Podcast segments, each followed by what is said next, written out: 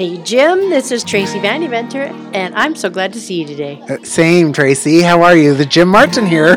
All right, here we are with the Little Things First podcast. And, Jim, who do we have today? Okay, so we're going to be talking to somebody I met on Twitter. You know, I've been big into these Twitter chats I lately. need to catch up with you. Yeah. So Amy Illingworth, and now I I don't know if I'm saying her name correctly because sometimes you meet people on Twitter or books, Right. and they're a different kind of celebrity because you don't know how to say their name. So let's ask her exactly how to say her name. But uh, Amy Illingworth is a she's been a principal. I believe she's at the district office now, and has written a book called The Coaching Adventure, which is great, a great book. So let's we're going to talk to her about all Uh, of that. Excellent. Let's give her a call.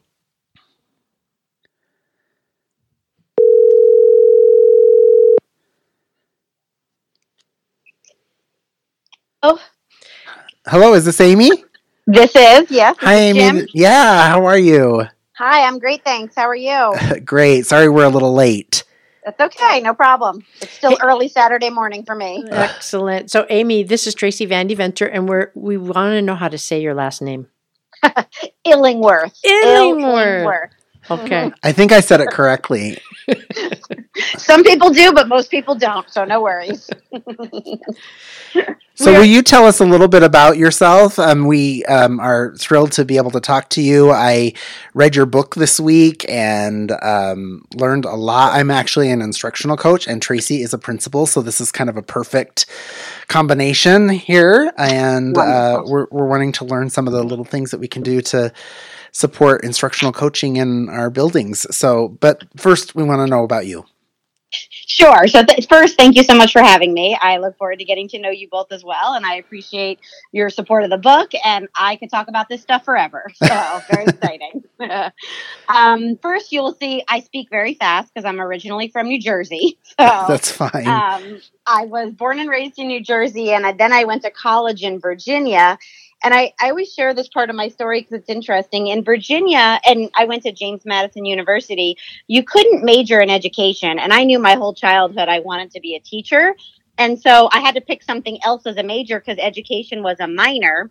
And um, Spanish was the only class I liked in school. So I majored in Spanish and I minored in middle education. And so when I graduated college in Virginia, I was credentialed to teach Spanish K 12 and middle grades, fourth to eighth grade, all subjects, which nowadays horrifies me. The thought that I would teach eighth grade math is really bad for children. but Well, just uh, kudos to you for even taking that middle level, right? It's a unique person that focuses on that middle ground. It is. And when I started, fourth grade was my dream. I wanted that upper elementary. I loved it. And my first job was, of course, eighth grade because you take what job you get. Right. And I, I ended up loving middle school. And you do have to love that age group and you have to be a quirky person to teach middle school. so that's what I did getting out of college and moving here to California. I was a middle school Spanish, English, history teacher. I did, I was able to use that credential pretty well, even transferring into California. Um, but pretty early on in my teaching here, I had an amazing principal who saw leadership and, and skills in me that I didn't even see in my young self. And she she helped me become what was in our district. It was called a peer coach staff developer position. So I really got to be a coach. I was still part time teaching when I started, so I was still a teacher, but I was coaching the other teachers in our on our staff. And she really helped me see that I could do this job and then realize how powerful it was to step out of my own classroom and to get into other classrooms and see what was going on and to begin to support my peers. And that's so that early on is what what sparked my love of coaching. And then, of course, my career, she encouraged me also to get my administrative credential. And so after my coaching time, I became a vice principal. And I did all that at the middle and high school level. And then I eventually was ready to be a principal. And the first opportunity I had was in an elementary school, which I hadn't been to in many years. But I became an elementary principal and then realized real quickly, oh, I'm by myself. Now I'm the coach and the principal and the everything else you do as an elementary principal. and Well, that was Um, that was going to be one of my questions, Amy. In your district, what is the model that you have? So, wh- where I'm at, we actually have a full time coach at our elementary school, and Wow. junior high and high school. So, as an admin, uh, some schools have assistants depending on their size, but Mhm. uh, every one of our schools has a full time instructional coach. How is it in your district? That is phenomenal, and I praise your district. I, I have tried. I have moved a number of districts, and I'm six months into my new role as an assistant superintendent. And in my current district, we do not have a coach at every school. We have teachers on special assignments who work out of my office, who are spread out across our schools, and they are supporting all content areas with a big focus on our math and science initiatives and technology. So it's not a one to one per school focus, but in some of my previous roles, I, uh, when I was a director of ed services in another small elementary district, we did have a coach at every school. And so I was able to be the district support who connected those coaches and those principals together and, and helped do that professional development work.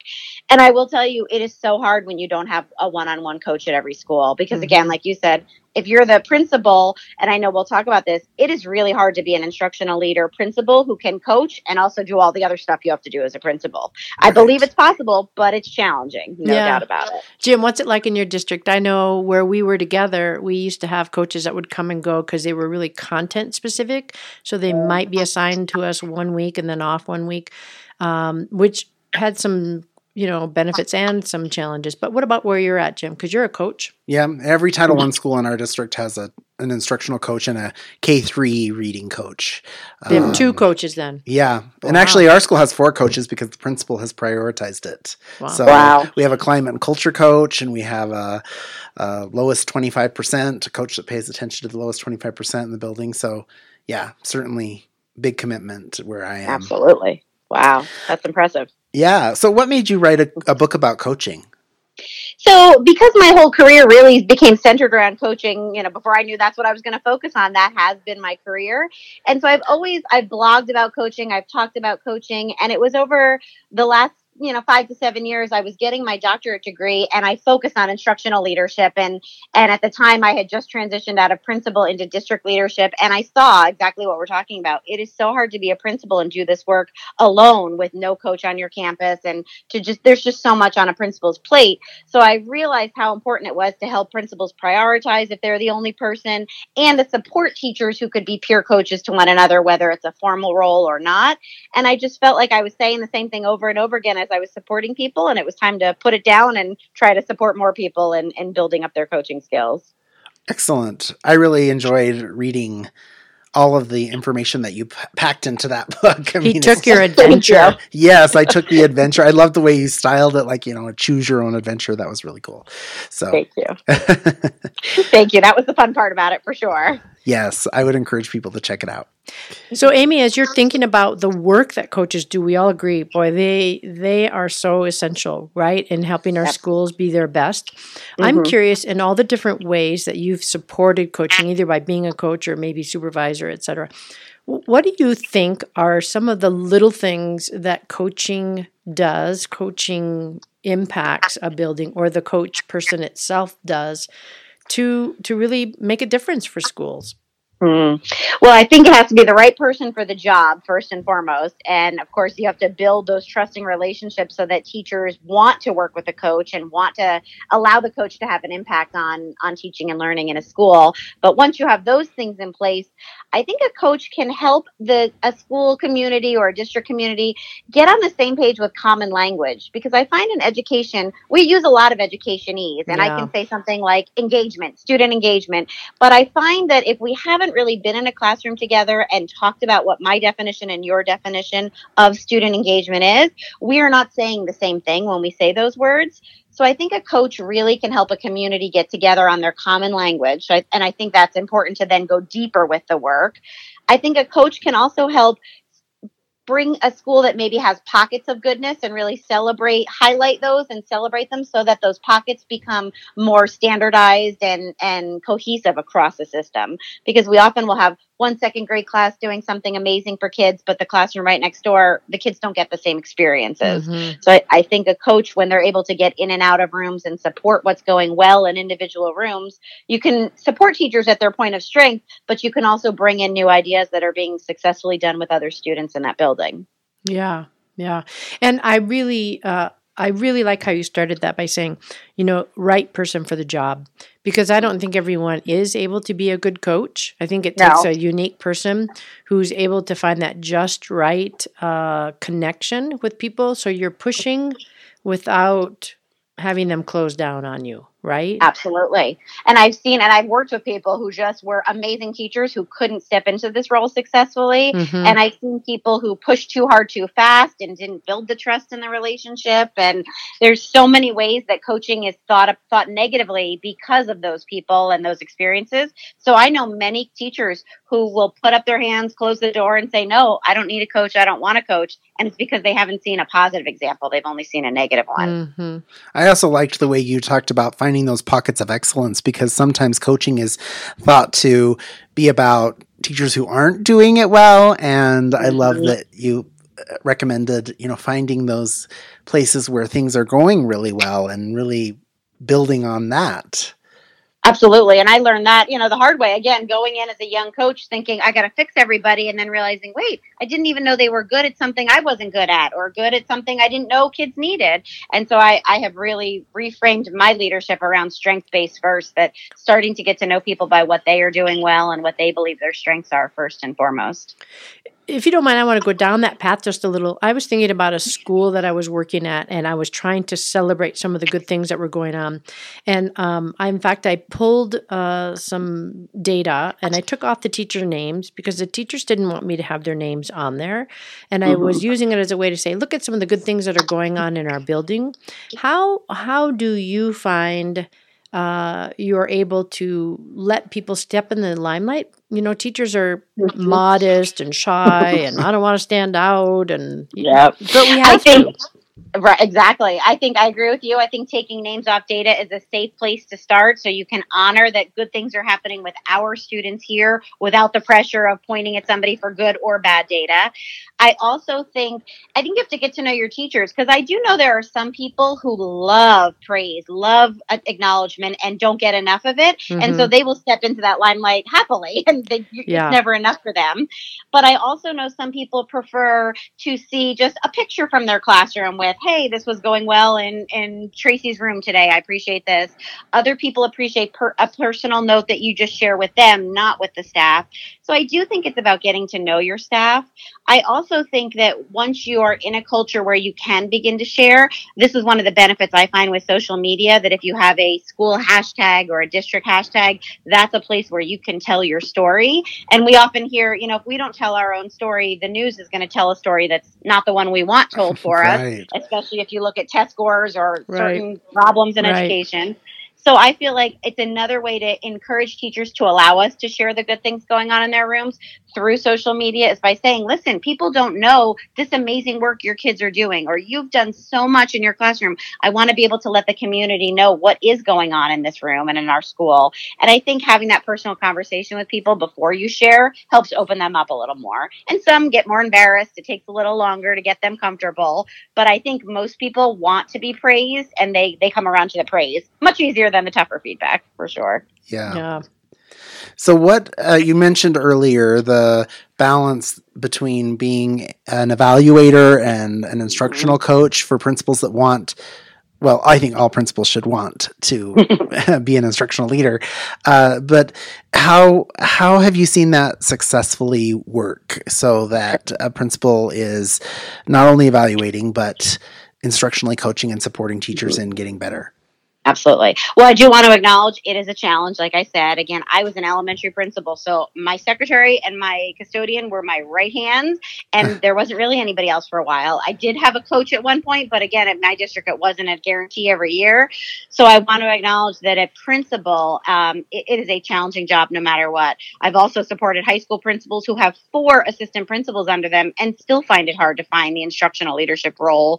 So I, I think part of it is it's scheduling is one of the biggest challenge I see because we're all pulled pulled in a million directions every day, and you could spend eight hours a day in your office doing the paperwork that's required of the job. There, there's no doubt you could do that, but if you prioritize that you need to be in classrooms when kids are present, you need to be with teachers when they're with each other working, you find a way to manage your schedule. And I think the way you manage schedules is by first having an assistant who understands what you want to do with your schedule and that they become your time blocker, your time champion. They support your schedule and they can also then communicate when people are demanding of your time. They have, I, used to give scripts for my secretaries to share that, that would say to parents, why can't I see the principal right now? My secretary would learn the script of the principal prioritizes teaching and learning and she spends every morning in classrooms. I can schedule you an appointment between 1 and 4 p.m. or, you know, That's she awesome. had a script. Yeah, I would. I've literally given my staff scripts when they didn't feel comfortable with people, especially if people are going to yell at you. It's never fun. Right. But I, I think uh, empowering the people around you to have that message helps. And then I think you also have to be the one to communicate that directly. I would put notes in my parent newsletters saying saying exactly that. When I was an elementary principal, I would say, "Listen, it is important to me to hear from the community, but I need you to know I am with your kids." And so I block out every morning as my priority priority to be in rooms, and I save my afternoons for parent meetings and all the other things I do. And so I just made that clear to my community, and it didn't become a problem. And then my secretary would know what the emergency was, when to text me or radio me or however they got in contact with me. Sure. So I do I do think that there are ways by asking for help and that's hard for many of us, but when you ask for help from the people around you, it can be done. And I, I know in, in middle schools and high schools, I've worked with people when you have a team of administrators. One time when I was a vice principal, we would sit down every Friday afternoon and we would pull out a schedule for next week and we would each say what period of the day we were going to cover the office so that other people could get out of the office and go do Mhm. classroom observations. And because again, middle school VP, my whole life was discipline and I could have sat in that office all day doing Yeah. student discipline. But I also, that was not my passion. And so I, I made a point to schedule these meetings and say, you guys, I can't sit in this office all day. I have to visit rooms and I have to do my formal observations and the Right. evaluation side. Right. So we just made sure to cover each other and that there ensure there was always someone someone in the office because obviously there are emergencies and things that happen, but also ensure that it was a priority for each of us to get out of the office and to be out on the campus and in classrooms where Uh, we wanted to be. Did you did you ever have any teachers who were like, wait a minute, you know, like you're you're in my classroom, you're giving me feedback, and I'm scared because you know it, it's not all positive because Uh, pretty much every, every place I've ever been, that's the first reaction. it's that balance between evaluator. It's hard for them to see any kind of feedback coming from the administrator as anything other than evaluatory. Sometimes Exactly. I, and that was a big transition for me when I became a principal because I moved to a new district. I was new to the school, new to the district, new to elementary again. And I am, I just did what I had always been doing as a coach and a VP. I went into rooms and I would drop little notes of feedback. But I also was taking notes out with me. And one, I, you know, I learned the hard way in the district I had moved into. Administrators were not allowed to write notes in a classroom and take them out of the room unless it was a formal evaluation and I was going to write up. So the teachers got so paranoid anytime I wrote anything. So I had to reshift my entire process and stop and just talk to them and explain what my goal was and what I was trying to do. And, and it was a great learning experience for us, but it was hard because they it took me even longer to build trust when I had broken trust without even realizing it so Yeah. early on. right? So That's it is interesting. important. I do like Mhm. that idea though of just like, you know, I'm not going to take anything with me, so I'm just, you know, leaving all of my notes here for you.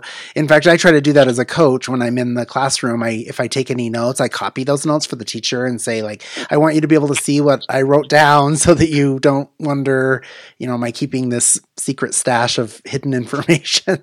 Right. And that's, I mean, that people do think that. They think a coach can be evaluative or a principal, same thing. So it was about being more transparent with what I was writing. And really, I was just trying to get to know people and get to know kids. And I was certainly not writing anything negative about people. But when you're a brand new person in a job, you have to know, you have to learn a lot of things quickly. And so for me, writing things down helps. But I had to learn a different way to reflect and write in a way that didn't cause fear in my teachers. right.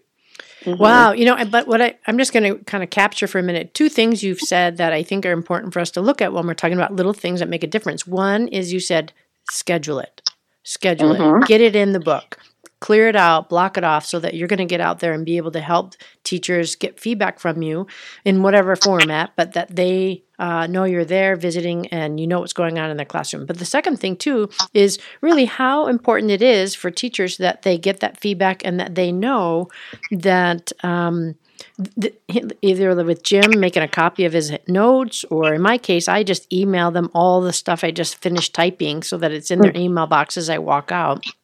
or in your case, I guess you had some limitations that you just actually kept it all in your brain, uh, but that you shared with them verbally, right, later. But the key there, a little thing, is making sure teachers know what you're thinking and, and what you're noticing.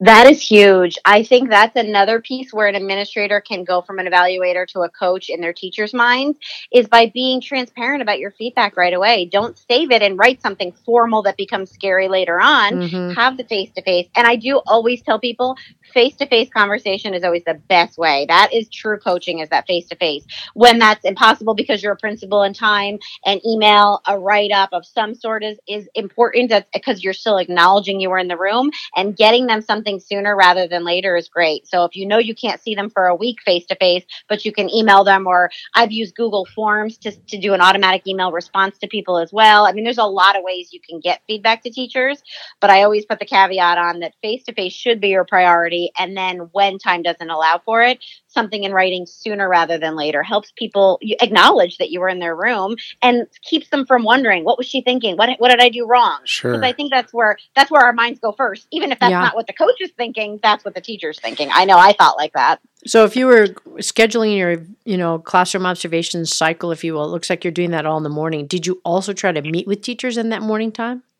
Or did you, you know, find other times it again every school has its rhythm. It depends. I found i found for my teachers in that school, especially as I was building relationships, they wanted to hear from me so quickly. So I also made it a point to be out during recess and lunch. And I was trying to get to know kids during that time, but I would also swing by classrooms or the mm-hmm. lounge and just say, Hey, I enjoyed your room today. And I would just try to do a quick face to face. It wasn't even coaching in those first couple months. It was building, building rapport, but I did as quickly as possible do that face to face acknowledgement when I could. Um, but then yes, my teachers, amazingly, when I was a principal, my teachers just worked so many long hours. They were always at school. So I didn't have as much of a problem finding time to meet with mm-hmm. them face to face. It was mm-hmm. easier there than in some other jobs. You know, secondary, I've always found it harder because everybody's prep is different and everybody's yeah. scheduled are on and off campus. It's that's where I find people struggle even more to find the face to face time is in a secondary school. There's just yeah. more of everything to be done. Yeah. And as you talk about it, it reminds me, I think I've had the most success with that cycle if I schedule the feedback in my calendar because mm-hmm. then no matter what, I'm going to actually do the observation because I have the feedback time set up. Absolutely. And I think we do that naturally with the formal evaluation process. So why not do that for coaching? Mm-hmm. Mm-hmm. Right it's there. You've got, if you're going to be scheduling things, it is just important to schedule time to be in rooms as it is to schedule time to talk to the teachers. Yeah. Sometimes that's also going into a PLC or a grade level meeting. You know, there's a, Michael Fullan wrote this great book called The Principal that talks about this one on one feedback is never going to move a school as quickly as grade level team feedback. Because really, when I say something to one second grade teacher, I hope that it really impacts the whole second grade team. So if I can get into the second grade team's meeting time and talk to all of them, I can impact, you know, more students at a time, more teachers at a time than that running around one to one. Yeah. Yes, that that's a really great point. Um, have you uh, had an opportunity to work as a principal with a instructional coach? I have. I was a coach who had a principal supporting me, and I've been a principal who had a coach with me as well. Okay, so talk a little bit about the relation that relationship because that's what I'm curious about. I've seen some principal coach relationships go awry, and um, I'm just wondering. You know, sometimes coaches feel some pressure to share some things with principals who may not understand what some of that confidentiality needs to be. And so just Absolutely. how do you maintain a positive relationship between coach and principal? That's huge. And I will tell you, I've also had the job at the district level supporting all the coaches and helping clarify that relationship. And I do think that is an important piece is having a clear job description and a clear expectation for what the work is so that both the principal and the coach know what is and is not part of their role. Because again, teachers will think that they are in cahoots to evaluate everybody out of their job or, you know, the negative thoughts can take the coach down that us versus them pathway that we don't want anyone to be on. Um, so I, I think it's important to clarify for everyone what the role is.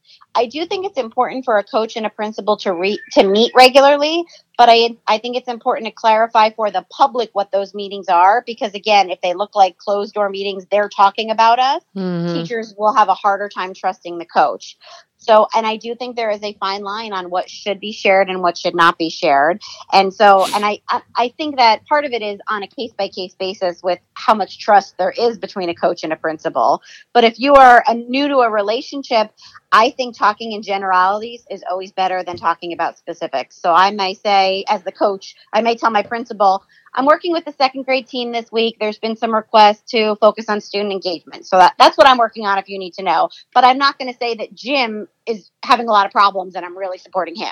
Right. right. I, I don't need the principal to know that. Um, I also think it's valuable for a coach to have a calendar that they keep that's public for everyone to see that, you know, teachers can sign up to invite them into rooms and that the principal can see the calendar. So I know that you're in Jim's room, but you're not reporting back to me the specifics of your conversations with Jim. And I can still hear in general, oh, student engagement is a focus over here. I'm in math over here. You know, we can really talk about the general content, but not individual conversations I'm having with teachers. Yes, perfect. I think that's really valuable because um, it's just a, a, a balance between um, you know having a confidential relationship, being able to build that trust with teachers, and being able to share enough with the principal that mm-hmm. the principal feels like they know what's going on and the principal's somewhat setting the direction right for where mm-hmm. the school is going to go and so yeah it's just a, a very fine balancing act i find it is, but you know, as a coach, if you break that confidentiality, it takes so long to build back trust with the teacher. So mm-hmm. it's not worth. I mean, it's, it's a, it's not worth it. B, in my mind, yeah. it's not the right thing to do. Right. And C, principals should also be working on building their own relationships. I truly believe a principal should be able to have a totally confidential coaching relationship with the teacher that feels non-evaluative to them as well. That's you know half of my messaging. But if you're lucky enough to have a coach and a principal, you want them to be coaching separately for different purposes and with different relationships and and to maintain that confidentiality. Yeah. What about coaches and principals going into a room together? Is that something that should ever happen? You know, like to maybe uh, let's say the principal wants to learn more about reading and is like, right. you know, t- teach me some things as we walk through the school. I mean, is that appropriate? Does that kind of cross some boundaries? I think it depends on the culture of the school that you're in. I I, be, I believe there's incredible value to it, but I think the teacher whose room you're going into needs to understand what the purpose is very clearly. And again, that fear of what are you writing down can be an issue for some people. Um, I, I think one way to get around some of the fear and the lack of trust is to do a formal process like instructional rounds or learning walks. And I think teachers and parents and students, I think all people in the system can be involved in those kind of things to make the, the process public. And that way you understand that any learning walk or instructional round I've ever done, we are not even talking about really the individual teacher. We, in many cases, I set up structures where you don't even know the teacher's name. We're in room A, then room B, and we're talking about room A and room B in such a public way about the instruction and the teaching and learning we're observing. It's not about the people at all. So I think that's one way that a coach and a principal can learn together. I think what the example you gave is great. If a principal has content area coaches who know more than them, I think it's really powerful to be honest and say, listen, guys, I'm going to do a walkthrough this week with the reading coach because I'm trying to understand reading better. So she's going to teach me or he's going to whisper coach to me. And we're happy to share with you what we talk about, but this is for my learning. I think it's great to be public about that too. Nice. You know, there's one time where I actually would specifically bring in the coach. So if I knew that the conversation I was going to have with a teacher was going to be difficult, um, mm-hmm. and if the teacher's personality was such that it might be hard information for them to receive, mm-hmm. I would ask the coach to sit with side by side with the teacher. And I'd let mm-hmm. the teacher know ahead of time I've asked her to come and be your advocate and to help you as you make a plan, right? Mm-hmm. And then it was sort of like a second set of ears hearing um, some of the information and and it was intended to be so that there was an ally beside the teacher. And i don't know if that's a great model but there were times when that was really helpful because when i walked out of the room then the teacher had someone who had who who was there who they considered to be a support who they could talk to because they just heard the same message. And sometimes teachers don't hear everything you say because they're freaking out inside Absolutely.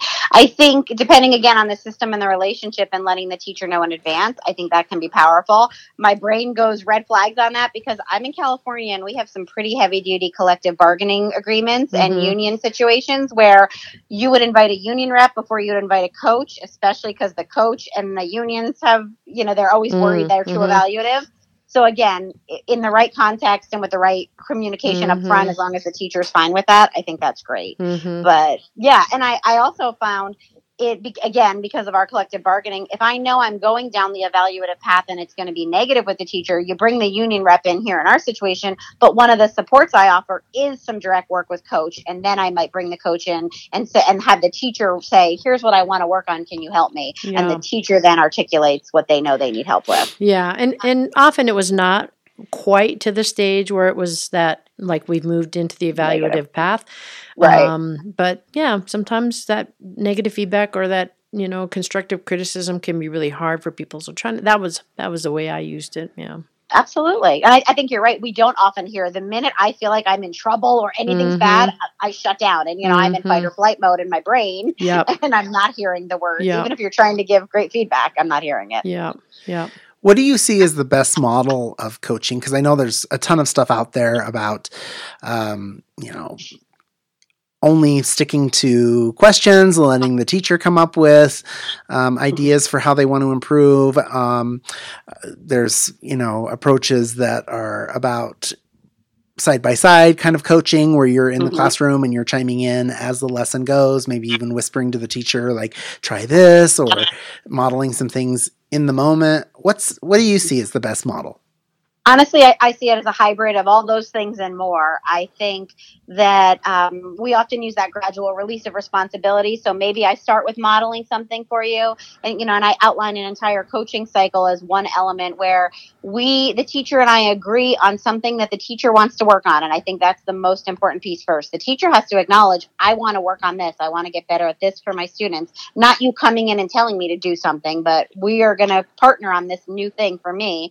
And so maybe as the coach, I model something the first day or two and the teacher's observing me, but then we want to switch that transition. So we're doing some co teaching together, and that would be more of that, you know, side by side whispering, or I'm chiming in, then you're chiming in. And then by the end of our gradual release, however long that cycle is, the teacher is taking on the new thing and I'm observing to give feedback. And then I step out of the room give the teacher time to really try on the new thing.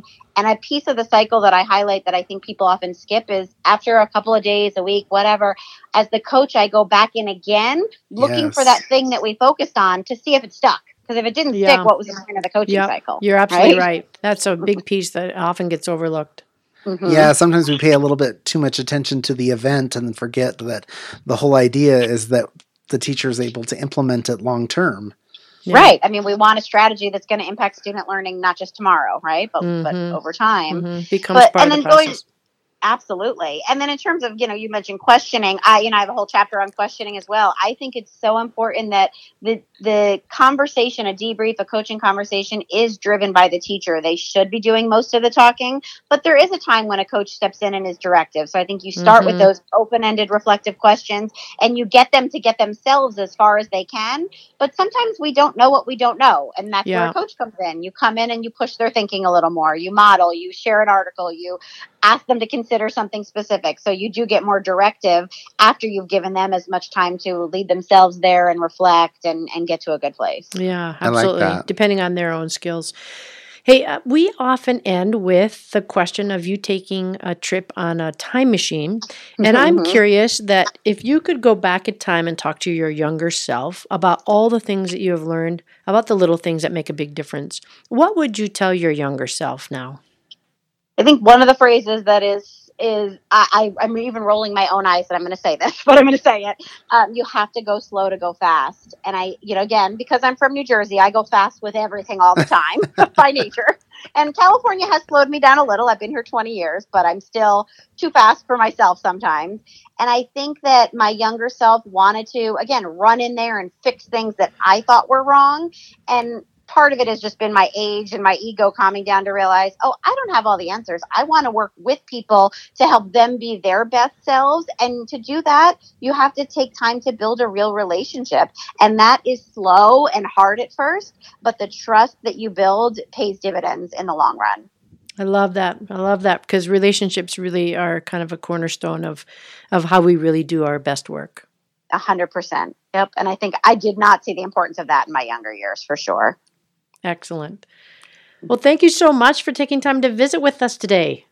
Thank you so much. I appreciate it. Yeah, and uh, we would encourage everybody to go out and buy your book, Coaching Adventure, and um, read up, whether they be a teacher, a principal, a coach, because you even talk a lot about how teacher leaders can um, take on more of an instructional coaching role. So, really valuable stuff. Thank you. Coaching Absolutely. Adventure.